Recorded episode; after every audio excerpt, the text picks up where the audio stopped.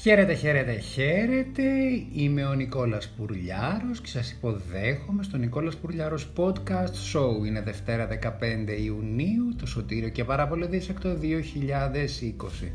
Ξεκινάει η καινούργια εβδομάδα, ξεκινάει και καινούργιος κύκλος επεισοδίων για τον Νικόλας Πουρλιάρος Podcast Show. Θέλω να σας ευχαριστήσω πάρα πολύ για την αγάπη με την οποία περιβάλλετε την εκπομπή. Εσείς έχουμε φτάσει στις 1261 ακροάσεις και συνεχίζουμε με κέφι, δημιουργικότητα, ζωντάνια, με χιούμορ, συγκίνηση, ανθρωπιά και πάνω απ' όλα χωρίς παροπίδες. Σαν σήμερα, πριν από 26 χρόνια, η χώρα αποχαιρέτησε έναν κορυφαίο καλλιτέχνη, έναν σπουδαίο, σπουδαίο, σπουδαίο συνθέτη, έναν σπουδαίο εργάτη της τέχνης, οι μουσικές συνθέσεις του οποίου νομίζω ότι πλέον είναι μέρος της ταυτότητάς μας, μέρος του DNA μας. Αναφέρομαι φυσικά στο Μάνο Χατζηδάκη, στο Μάνο Χατζηδάκη ο οποίος έκανε γνωστή την ελληνική μουσική στα πέρα του κόσμου, στο Μάνο Χατζηδάκη ο οποίος έντισε με τις νότες του μουσικά τα όνειρά μας, στο Μάνο Χατζηδάκη που μας έδωσε ελπίδα στη δύσκολη στιγμή, στο Μάνο Χατζηδάκη ο οποίος μας έκανε να έδωσε ταυτότητα στα συναισθήματά μας, κλάψαμε με τις μουσικές του, χαρήκαμε, διασκεδάσαμε, ψυχαγωγηθήκαμε, μάθαμε. Ένας κορυφαίος, κορυφαίος, κορυφαίος, κορυφαίος, κορυφαίος καλλιτέχνης. Μας λείπει πάρα πολύ η φυσική του παρουσία, ο μεστός του πνευματικός λόγος, αλλά οι μουσικές του είναι εδώ, είναι πιο εύγλωτες από ποτέ. Και ειλικρινά νομίζω ότι είμαστε τυχεροί και ευλογημένοι που διδάσκοντας την κουλτούρα μας σε νεότερους μπορούμε να τους μάθουμε ότι υπήρξε αυτός ο σπουδαίος, σπουδαίος, σπουδαίος, σπουδαίος καλλιτέχνης από τη χώρα που λέγεται Μάνος Χατζηδάκης. Σε ευχαριστούμε Μάνο Χατζηδάκη, σε ευχαριστούμε ό,τι και να πούμε, είμαστε όλοι πάρα πολύ μικροί και πρέπει να υποκληθούμε όλοι στο ταλέντο σου. Όλοι στην σκέψη σου, πρέπει να υποκληθούμε όλοι στο γεγονός ότι έκανες αυτή τη ζωή, σε αυτή τη χώρα, την ταλαιπωρημένη πολύ καλύτερη. Και να βάλουμε μια ανωτελεία εδώ και στο ίδιο συναισθηματικό κλίμα θέλω να σας πω ότι την, την περασμένη εβδομάδα έχει γίνει έτσι αρκετά συζήτηση στα social media σε σχέση με τους demisexual. Και είναι μια ορολογία την οποία δεν είναι πάρα πολύ γνωστή αλλά εγώ θέλω να την αναφέρω γιατί πραγματικά είναι πάρα πολύ ε, ωραία αυτή η ιστορία. Βάσει της ψυχολογίας των σχέσεων, demisexual νοείται κάποιος ο οποίος για να προχωρήσει σε μια ερωτική επαφή πρέπει να νιώσει συναισθήματα. Κατά το κοινός λεγόμενο, demisexual είναι κάποιος ο οποίος κάνει σεξ όταν ερωτεύεται, κάνει έρωτα όταν ερωτεύεται. Και είναι μια ειδική κατηγορία ομοφιλόφιλων LGBTQI και όχι μόνον οι οποίοι νιώθουν ότι αυτό το κομμάτι της ζωής τους, το πολύ πολύ προσωπικό, θέλουν να το μοιραστούν μόνο με κάποιον με τον οποίο έχουν ψυχική επαφή. Φυσικά ζούμε σε μια εποχή του lifestyle, της γρήγορης ταχύτητας, των πολύ εύκολων fast food σχέσεων, τα application ερωτικών επαφών είναι παντού. Όλο αυτό μπορεί για κάποιους να είναι ντεμοντέ. Εγώ αυτό προσδιορίζω όμως έξω λέγω να σας πω, για να μην υπάρχει παρεξήγηση.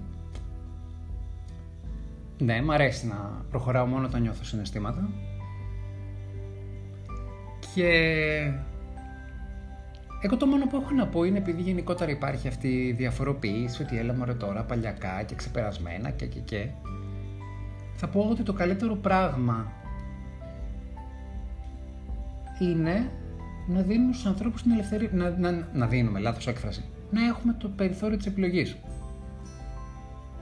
Όποιος θέλει μπορεί να κάνει fast food ερωτικές σχέσεις, όποιος θέλει μπορεί να αυτοπροσδιορίζεται ή να προσδιορίζεται ως demisexual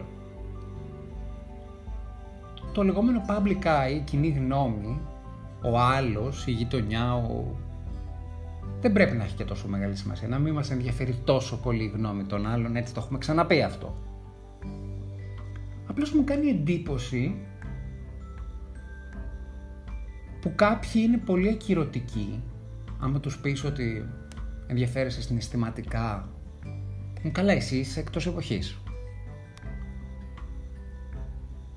Και από την άλλη, πάρα πολλοί οι οποίοι έχουν ένα σιδηρένιο προσωπείο ότι τους ενδιαφέρει μόνο το σεξ και αυτά, όταν τους δοθεί ευκαιρία να αναπτύξουν κάτι συναισθηματικό, βγαίνουν πάρα πολύ τρυφεροί και συναισθηματικοί, το έχουν ανάγκη και το κρύβουν.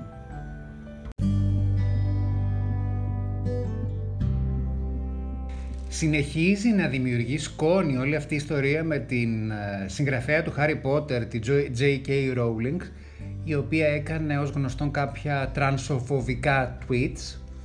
Πάρα πολλοί έχουν αντιδράσει, σύσσωμο το cast από τις ταινίες του Harry Potter όπου τις τα ψάλανε ένα χεράκι.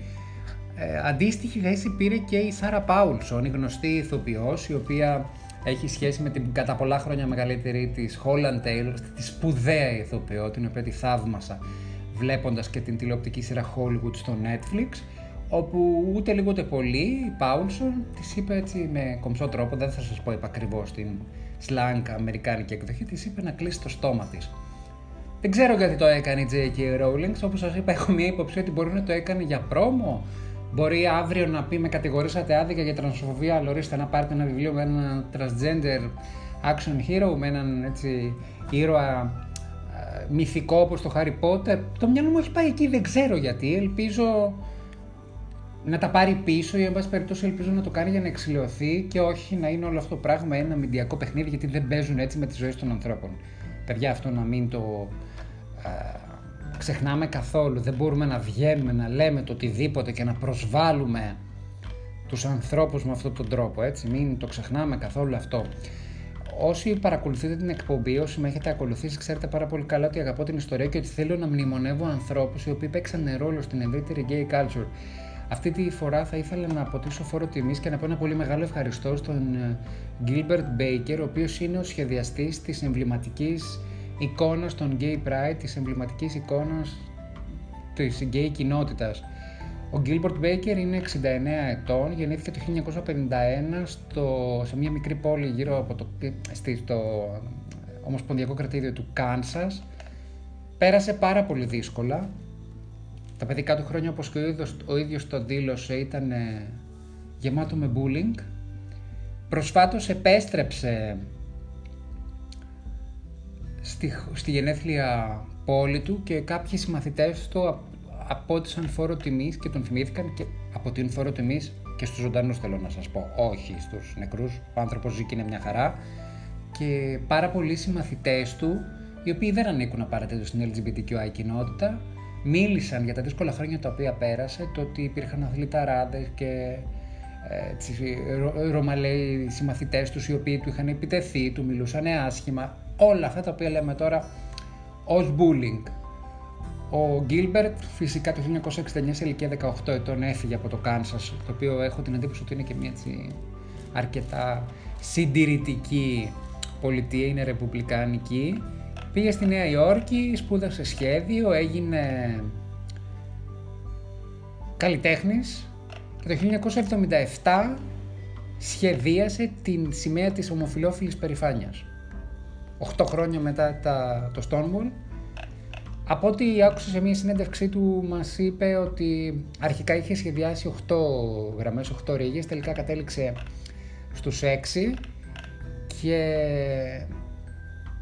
το πιο ωραίο από όλα είναι ότι έδωσε και μια εξήγηση. Για ποιο λόγο τελικά κατέληξε στα, στις 6 και στους, στα, στα, στις 6 γραμμές και στα συγκεκριμένα χρώματα. Τι είπε λοιπόν ο Μπέικερ; Μας είπε ότι το ροζ χρώμα επιλέχθηκε γιατί συμβολίζει το σεξ. Το κόκκινο γιατί συμβολίζει τη ζωή. Το πορτοκαλί τη θεραπεία, το healing, τη γιατριά, το κίτρινο τον ήλιο, το πράσινο τη φύση, το τυρκουάζ τη μαγεία, το μπλε την ηρεμία και το μοβ το πνεύμα. Και είπε ότι όλα αυτά τα στοιχεία θεωρεί ότι υπάρχουν μέσα σε όλους, σε όλους τους ανθρώπους και ότι είναι σημαντικά να υπάρχουν γιατί μπορεί να μας χαρίσει ευζοία. Νομίζω ότι όλοι το οφείλουμε ένα πολύ μεγάλο ευχαριστώ. Οι ντόπιοι του οφείλουν μια μεγάλη συγγνώμη. Το έχουμε ξαναπεί, θυμάστε. Αναρωτιέμαι πραγματικά αυτοί οι οποίοι του έκαναν bullying, οι οποίοι είναι τώρα μεγάλοι άνθρωποι, είναι 70 ετών σχεδόν, πώς το αντιδρούν, πώς αντιδρούν όταν τον βλέπουν τώρα που επέστρεψε στη γενέθλια πόλη του, επέστρεψε για ένα reunion. Πώς αντιδρούν; Και για να φτάσουν φίλοι του και συμμαθητές τους, μαθήτριέ του να λένε ότι μπορώ να θυμηθώ ότι πραγματικά κάποιοι ήταν πάρα πολύ σκληροί μαζί του. Φανταστείτε να είσαι 70 ετών και να θυμάσαι το bullying που έκαναν σε έναν μαθητή σου. Πόσο άσχημα θα ήταν τα πράγματα. Είμαι εναντίον κάθε μορφής bullying γιατί έχω δεχθεί σχεδόν όλων των ειδών τα bullying. Ακόμη και τώρα έχω ένα ιδιότυπο bullying γιατί είμαι vegan. Ας αφήσουμε τους ανθρώπους να επιλέξουν τον εαυτό τους αυτό οι οποίοι νομίζουν το καλύτερο σε μια δημοκρατική και ευνομούμενη κοινωνία, όταν σέβεσαι τους νόμους, τους κανόνες και όταν ξέρεις ότι η ελευθερία σου φτάνει στα όρια του να πλήττει την ελευθερία του άλλου, φτάνει μέχρι εκεί, μπορείς να κάνεις για τον εαυτό σου αυτό που πιστεύεις σωστό. Το να έρθω εγώ να σου πω πώς θα ζήσεις, πώς θα είσαι, αν θα πρέπει να είσαι gay, straight, αν θα πρέπει να φορέσεις αυτό, αν θα πρέπει να είσαι αδύνατος, κοντός, ψηλός και όλα αυτά. Τα χαζά, ξανθός, μέλαχρινό και οτιδήποτε, δεν έχουν καμία θέση.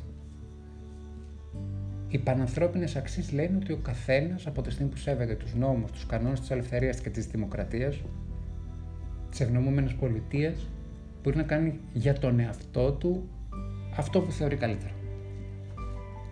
Άρα η ερωτική ταυτότητα, ο σεξουαλικός προσανατολισμός κάποιου με τον οποίο γεννιέται δεν τίθεται ποτέ, ποτέ, ποτέ, ποτέ υποδιαπραγμάτευση. Όπως επίσης η επιλογή ενός ανθρώπου, προκειμένου σε μένα που εγώ θέλω να είμαι vegan, δεν τίθεται προς διαπραγμάτευση. Θέλω, το, το κάνω μόνο για μένα, δεν επιβάλλω σε κανέναν τίποτα, Τέλος. Είναι τραγικό αυτό το πράγμα και γίνεται και στο διαδίκτυο και γίνεται και παντού. Δυστυχώς.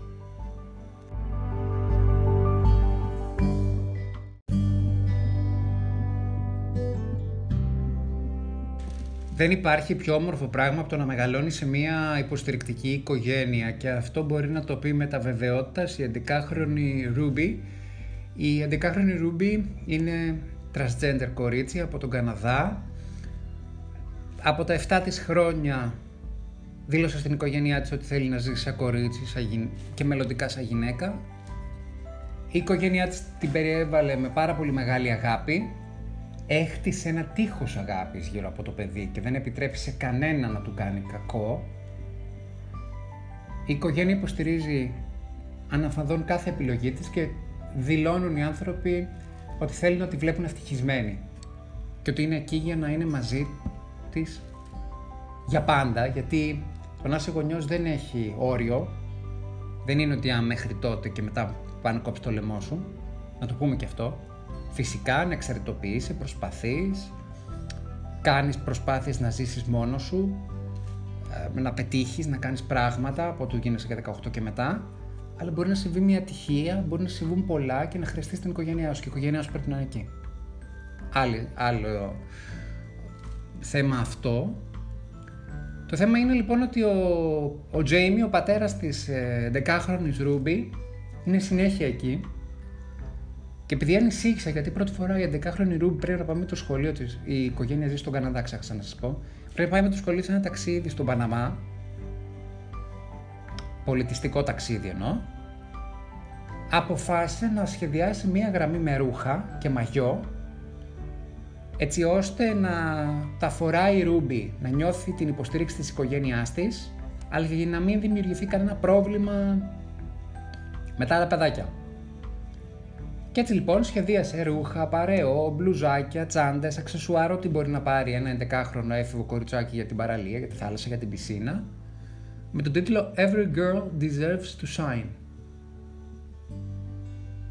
Και έτσι η μικρή Ρούμπι παίρνει τις αποσκευές της πέρα από τα ρούχα της, πέρα από τα βιβλία της, ενδεχομένως κάποιο παιχνίδι, το σημαντικό, σημαντικότερη αποσκευή από όλες. Την αγάπη της οικογένειάς της και μία αυτοπεποίθηση ότι η κορίτσι μου δεν θα επιτρέψει σε κανέναν να σε πληγώσει. Προτίσω δεν θα το επιτρέψουμε εμείς, γιατί ίσως ε, αυτό εννοούν οι γονείς, ότι είσαι και 11 ετών, τα όρια σου είναι μικρά, δεν έχεις ακόμη πολύ μεγάλη εμπειρία. Και επειδή έχω μιλήσει πάρα πολλές φορές για μη υποστηρικτικούς γονείς, για bullying πριν από λίγο, για τραγικά περιστατικά, για, για, για πολλά, κάτι τέτοιες ειδήσεις με κάνει να χαίρομαι. Με κάνουν να χαίρομαι. Γιατί είναι μία άλλη πλευρά της πραγματικότητας στην οποία θέλω πάρα πολύ, πιστέψτε με, να εστιάζω. Ο Τζέιμι Αλεξάνδερ σπάζοντας όλα τα πρωτόκολλα τα δεδομένα της ετεροκανονικότητας και της πατριαρχίας, σχεδίασε κολεξιόν με ρούχα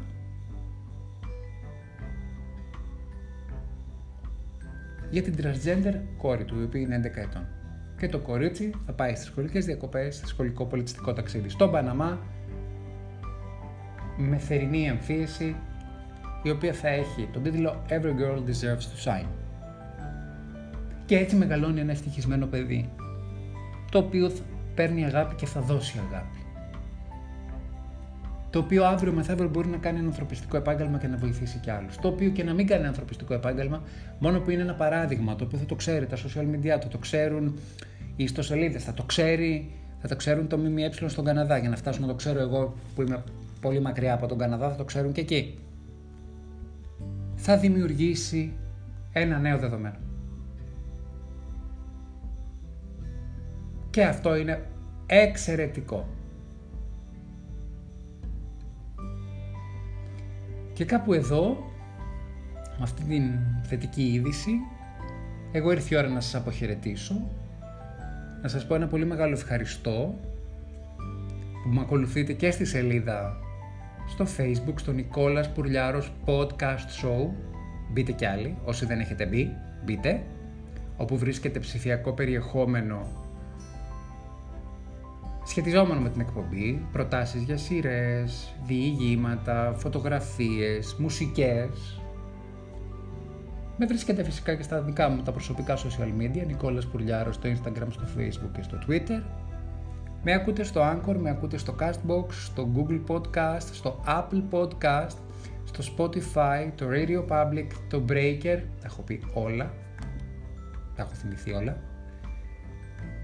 Σας στέλνω την αγάπη μου, μια θερμή αγκαλιά, ένα μεγάλο φιλί. Εκόλας Πουλιάρος Podcast Show, το πρώτο ελληνικό LGBTQI podcast. Τα λέμε αύριο.